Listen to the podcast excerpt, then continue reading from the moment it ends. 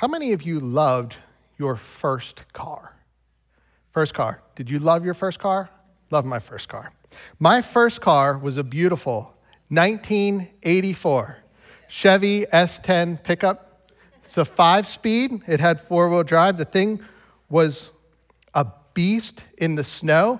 I've taken it off, I took it off roading when I was in high school, which is probably why I discovered an axle broke when I was driving 65 down the Pennsylvania Turnpike, which was exciting.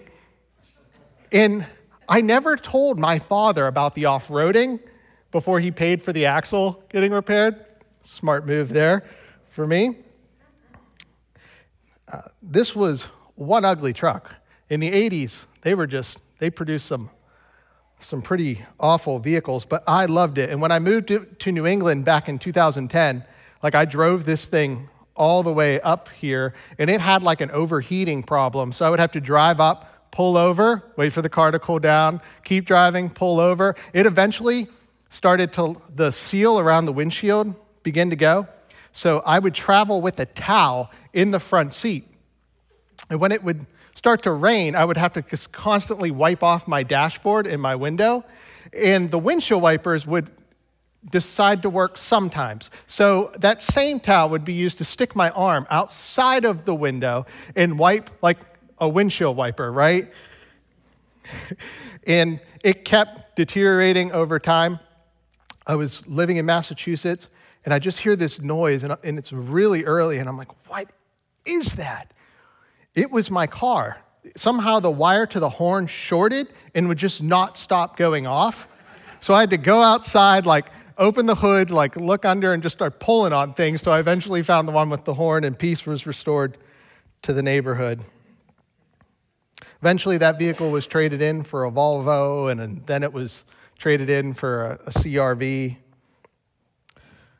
I think we live in a consumeristic society and we're constantly urged to buy the next thing. After all, did you hear that the new iPhone 14 was out? It still has three ugly cameras on the back, but it takes more amazing photos than the iPhone before.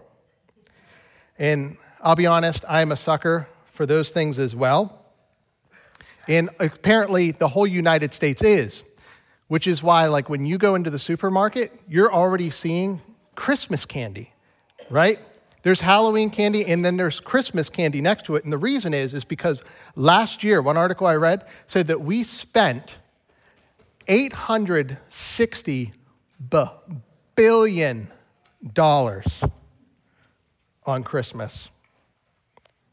And yet we have a very complicated relationship with things, don't we? We like them, but they're constantly letting us down. We, we regularly chase after them, but they routinely fail us. We attach so much happiness to them, and they get us a little bit of happiness for a time, but that happiness wanes and wears off. You get the latest iPhone, the new one comes out, and you're still making payments on the first one. The house you bought has a leaking roof, or the furnace goes. The truck that you loved, well, it has a leaky windshield and a horn that doesn't work. The vacation that you saved up for, it rained every day. We have a hard relationship with things. Everything breaks down, and we keep falling for stuff that keeps falling apart. Which makes me think maybe Puff Daddy was right. Mo money, mo problems. But if you've visited a church for the first time and you've, and you've and you've gone and you've, they've started talking about money, you're like, oh no, we visited on the money week. Well, if you're a visitor today, I'm sorry, but you visited on the money week. And we're gonna, I'm throwing in like a one uh, time, one week sermon here on giving. And the reason I'm doing this and breaking from Genesis is because we have been doing a high level flyover of Genesis. As you know, we haven't covered every single chapter in the book. We've not been able to. We would be there for multiple years. Um, and we're about to settle into a long sermon series on Luke, where instead of a, a like a high flyover like we're doing of Genesis. We're going to actually be working passage by passage through the book of Luke, and that's going to last a long time. And we haven't talked about money in quite a long time. And so the elders do think it's necessary to discuss this because Jesus says more about money than anyone else in the Bible. And it would make sense that Jesus would say more about money because it's everywhere. It's everywhere. We just talked about a couple things iPhones, vacations, all that stuff. But every single election year, we're going to hear about the national debt. We're going to, we've already heard about inflation. Political campaigns have ran slogans on it read my lips, no new taxes. Bill Clinton, it's the economy, stupid. Money is what you and your spouse argue about all the time because she won't stop buying lattes and he keeps spending money on things without telling you first. And why do you even have a budget if nobody is going to follow it? Causes us anxiety and not and that's not a bad thing. Like it's normal. Credit card bills don't stop coming. Medical bills keep showing up, keep showing up months after you have the appointment, which makes it even more stressful. Utility costs are rising, and on and on. And so it would make sense that the Good Shepherd, Jesus, would speak into this very present reality in our lives. So, what I want to do this morning for the next 25, 30 minutes is I want us to think about money. I want us to let the Bible inform the way we view money and the way we view things because we live in the stingiest state in the country, lowest on giving charitably. But God is calling us to so much more, and I believe He wants us, wants so much more for us. So we're going to look at a passage in the, in the church in Corinth, and we're going to see them living out, instructed to live out the gospel principles of generosity in their real day to day lives. And we're going to see that our money talks. It tells a story about what you think is important, about what you value, and about who you belong to and who you are serving. We're going to see that when grace changes your heart, it also changes your wallet. So with that, turn with me to 1 Corinthians chapter 16. It's in the New Testament, partway through it. And we're going to read the first four verses together. Hear the word of the Lord. Now, about the collection for the saints, do the same as I instructed the Galatian churches. On the first day of the week, each of you is to set something aside and save in keeping with how he is prospering, so that no collections will need to be made when I come. When I arrive, I will send with letters those you recommend to carry your gift to Jerusalem. If it is suitable for me to go as well, they will travel with me. This is the word of the Lord. Well, it's really easy to think that when we think of the early church, they must have had it all together. We talked a little bit about this before, right? You got the apostles, they're still alive. They're people that were, they were actually with Jesus. So it's easy to imagine this church just holding hands, singing kumbaya. People are getting saved left and right.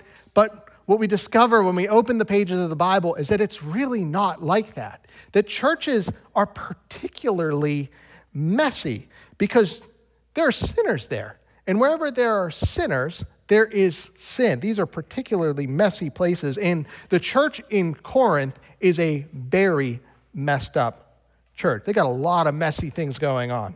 It was struggling. And this struggling, broken church writes a letter to the Apostle Paul about everything going on. We don't have that letter, but we do have what Paul wrote back, and that is First Corinthians.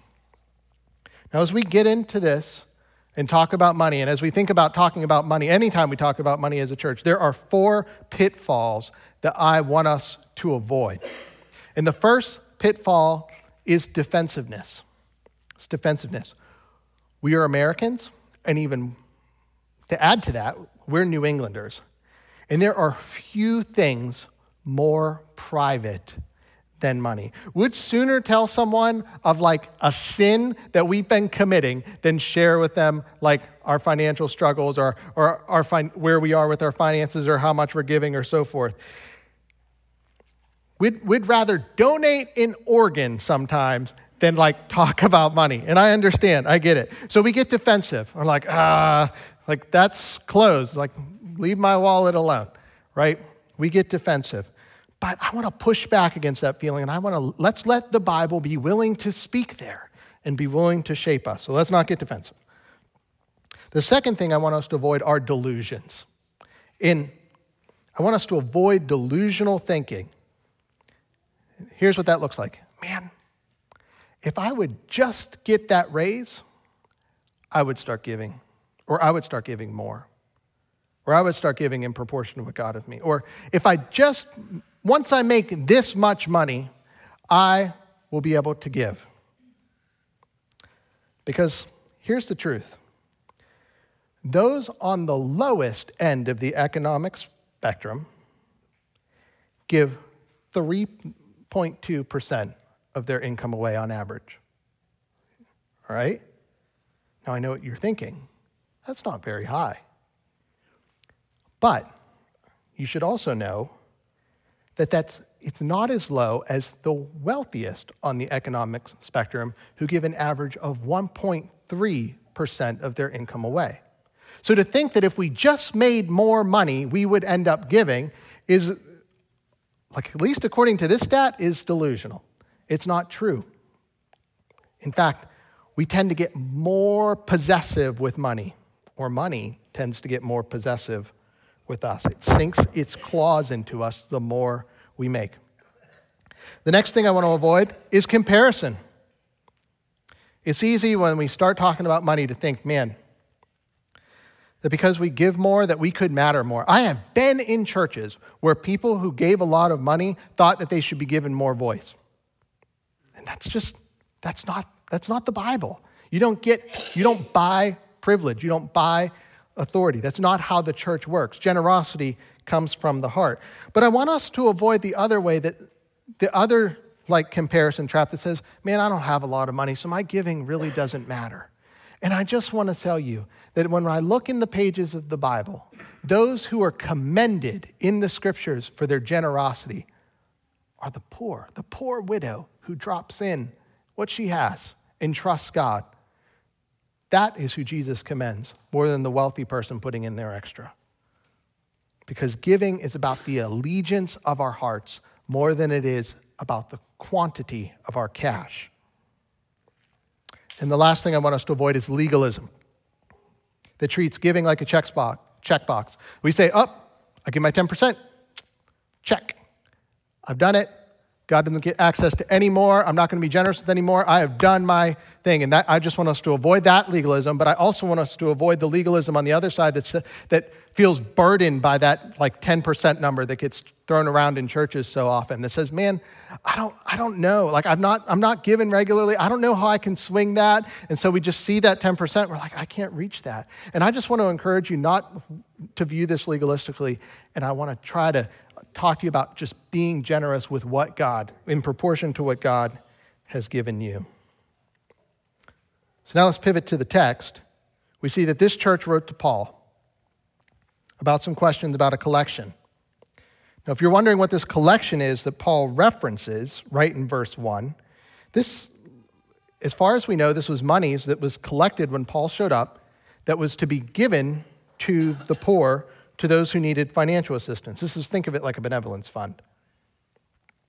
And from this short passage, especially in verse 2, I want us to grab three principles that we can apply for our own life. This isn't going to be a normal, straight exegetical sermon, but there are three principles that highlight what a grace shaped life looks like. So, first, a grace shaped wallet gives regularly as worship. Right from the start, we see Paul seems to set aside the Lord's Day, that would have been Sunday, their gathering together, as a day for regular giving. This was obviously before a time when people could log in to their online banking, schedule checks, all that stuff. So Paul encourages that when the church gathers for worship, that they were supposed to set aside money as worship. Because giving is an act of worship to God. It's an act of declaring that God is worthy, that, that everything I have belongs to Him, and that I am living in response to Him. And He's worthy of my time. He's worthy of my songs. He's worthy of me sitting and listening to His word preach, and He's worthy of my money. So Paul encourages regular giving as worship. And when it comes to money, we got to view it as a matter of the heart. We have to view it connected to worship because Jesus, in the middle of his most famous sermon, said it was. He said, Don't store up for yourselves treasures on earth. This is so common. So many of us know this. Where moth and rust destroy and where thieves break in and steal. Don't store up yourselves treasures on earth where inflation takes away the value of your money. Don't store up treasures on earth where your house seems to appreciate and depreciate. Don't store up treasures where you watch the stock market go up and down. There's nothing wrong with doing any of that stuff. We have a retirement fund too, but we're not investing our whole lives there. But Jesus says, but store up for yourselves treasures in heaven, where neither moth nor rust destroys, where thieves don't break in and steal. For where your treasure is, there your heart will be also giving and money is a matter of worship. It says something about who we are. And then he says, to make it even more clear, he says, no one can serve two masters. Since he'll either hate the one or be devoted to the other, or he'll despise the other. You cannot serve both God and money. You can't do it. And whether you're rich, poor, middle class, unsure, all of us in this room knows what it's like to serve money. We know what it's like to feel controlled by our finances. We know what it's like to feel like we just got to keep earning more and that we never get enough. And Jesus says you, you just you can't worship both. You have to choose. You can't do it. You can only serve one or the other. And giving is a declaration that I am choosing to serve Jesus. One test for yourself on, which I do for myself too, on where your heart is in relation to generosity is to watch your heart's reaction when there is an opportunity to be generous. Y'all like, like sometimes missionaries roll through churches and they're like, hey, we got this thing, would love, would, we're, we're raising some money for it. Or, or maybe we do like a little fundraiser for something like another ministry in town. Or maybe just see someone in need and you, you know they need help. And sometimes, do you ever watch your heart's reaction to that? Like, like sometimes our hearts are just like, ugh, nope, Now's not the time. Can't do that right now. It's not in the budget right now. We haven't worked out. All of a sudden, your budget matters, right? It hasn't mattered before, but all of a sudden, you're like, eh, I don't know if I can give to that right now. But watch your heart's reaction. Do you, do you recoil at an opportunity for generosity? Or do you say, I would love to give to that? I would love to be generous. Is this possible right now? And maybe it is, maybe it's not.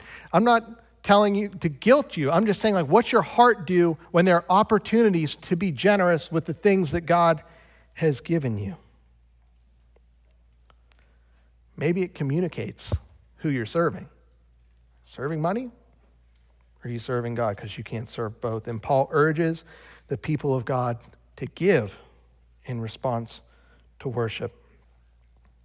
Our money talks, and a grace shaped heart leads to a grace shaped wallet, which leads to our next point. A grace shaped wallet gives strategically.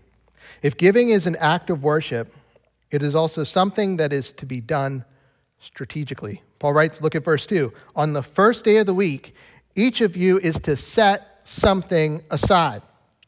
So it seems that for some reason, just because of the distance, probably, Paul is urging to just weekly, just set something aside every week as part of worship. And I love the honesty with which Paul writes. And the reason is this because he doesn't want to do a big collection later, so that no collections will need to be made when I come. And I don't know all the pragmatic reasons Paul was thinking, but I can think of potentially one of them. Have you ever been in a situation where you were just like, oh, I know I'm supposed to give right now, but I really gotta, I got this coming up, so I'm gonna, I'm gonna borrow money from God. I'm gonna take out a little loan from, from, from God, and I'm gonna, I'm gonna pay back double next month or something like that. Have you ever done anything like that?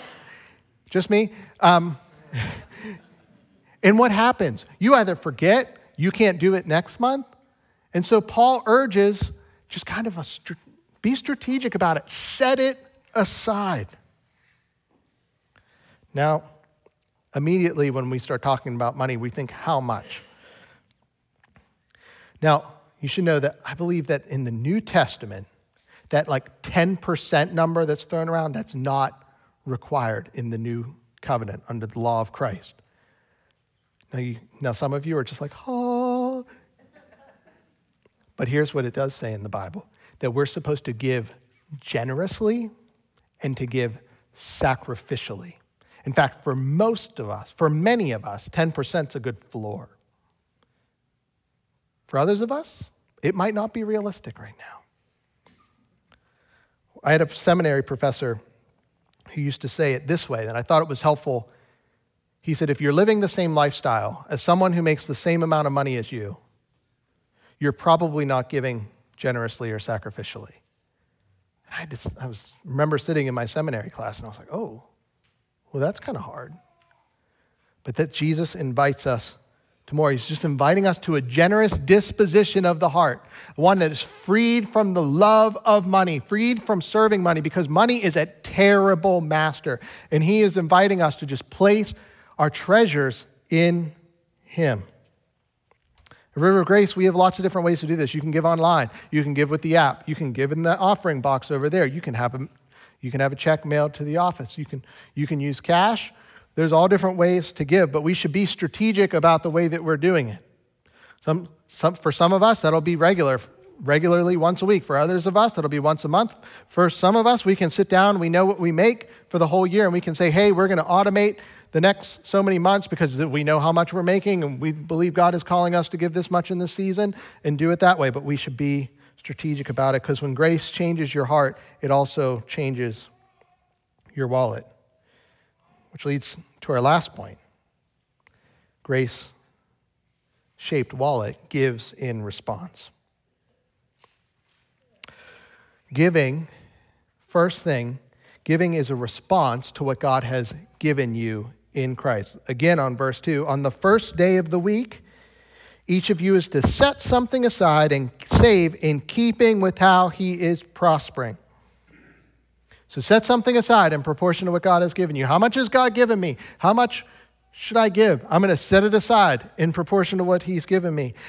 And it's really easy to just think about our own like Western American context when we read this, but I want to remind you that this is written in a time when people did not have excess funds. Like, they didn't have a latte fund. They didn't have, like, they weren't thinking about going to another continent for holiday. Like, that's just not what they did. They, they made enough money to usually get by. And Paul still is urging God's people to say, in proportion to what God has given you, live generously. So let that thing sink in a little bit. As God has prospered them, they're called to bless others.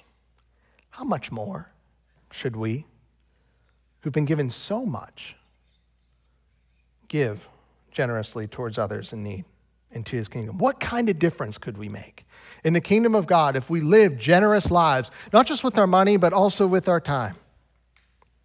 What injustices could be alleviated? what poverty could be helped. We're encouraged to live out of the abundance of what God has given us. When I was in college, I had the opportunity to go on a service trip to Trujillo, Honduras, which is a flight into San Pedro Sula and a nine hour school bus ride um, all the way over to the coast. and I went to a church service there you know, in many churches, some churches do giving boxes, some churches pass the plate. But in this particular church, I, they had a box placed like it would be right here. In what in the middle of the worship service, people would walk up to the front and drop money into it. And I, I remember being a little bit uncomfortable with it because, again, I'm, a, I'm an American. It's kind of an awkward thing to just walk up and, like, everyone's watching you drop money in there. It's, that's a little bit weird for me. But I remember being so humbled by the fact that I had spent about a week with these people, and, like, some of them had cardboard for walls in their houses. Others, like to feed other people, killed their own chickens, right? And would have to like raise more. Like I remember, and then here they are, taking what little they had in proportion to what God has given them and joyfully dropping it in an offering box. And I remembered being kind of humbled by my own stinginess because these people got it that, that they had God and they had everything and they gave out of what God had given them. It wasn't a lot, but it didn't matter. Their hearts belonged to Jesus, and He was going to take that and do something with it, something eternal. And I know He did. So we are called to give generously toward the mission of God because God wants to use that to expand His kingdom. We give in response to what God has given us, but Second thing is we give in response to who God is and what he has done for you in Christ. If you have your Bibles open on your lap, you'll be able to see that this passage comes right after one of the most glorious passages in all of Holy Scripture. And it is the passage talking about the resurrection of Christ in the guaranteed hope that we have in him. It is where those famous words are Death, where is your victory? Death, where is thy sting? Right? Because Jesus conquered sin and he conquered death. And it is right after Paul gets through this explosive chapter about the resurrection of Christ that one day we will experience in that, participate in that resurrection. Paul says, okay, now about the collection. And it's stunning. Like, okay, in light of all the who God is, in light of what he's done for you in Jesus, in light of this good news that you will participate in the resurrection of the dead with Christ because of him, in light of the fact that, that death has been swallowed up in victory, I want to talk to you about the collection and why you should live generously.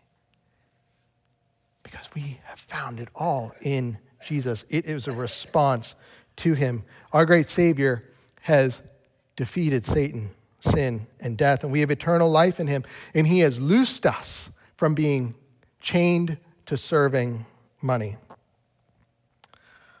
One wise retired pastor says this generous giving is the heart of the gospel. generous giving is a sign that Jesus is our joy. Generous giving is confidence that we will inherit the coming kingdom. And I love the way David put that because we have a God who gave, right? And when we give towards Jesus, it's a sign that He is our sure joy, that we're not finding joy in things, that we're finding more joy in Him.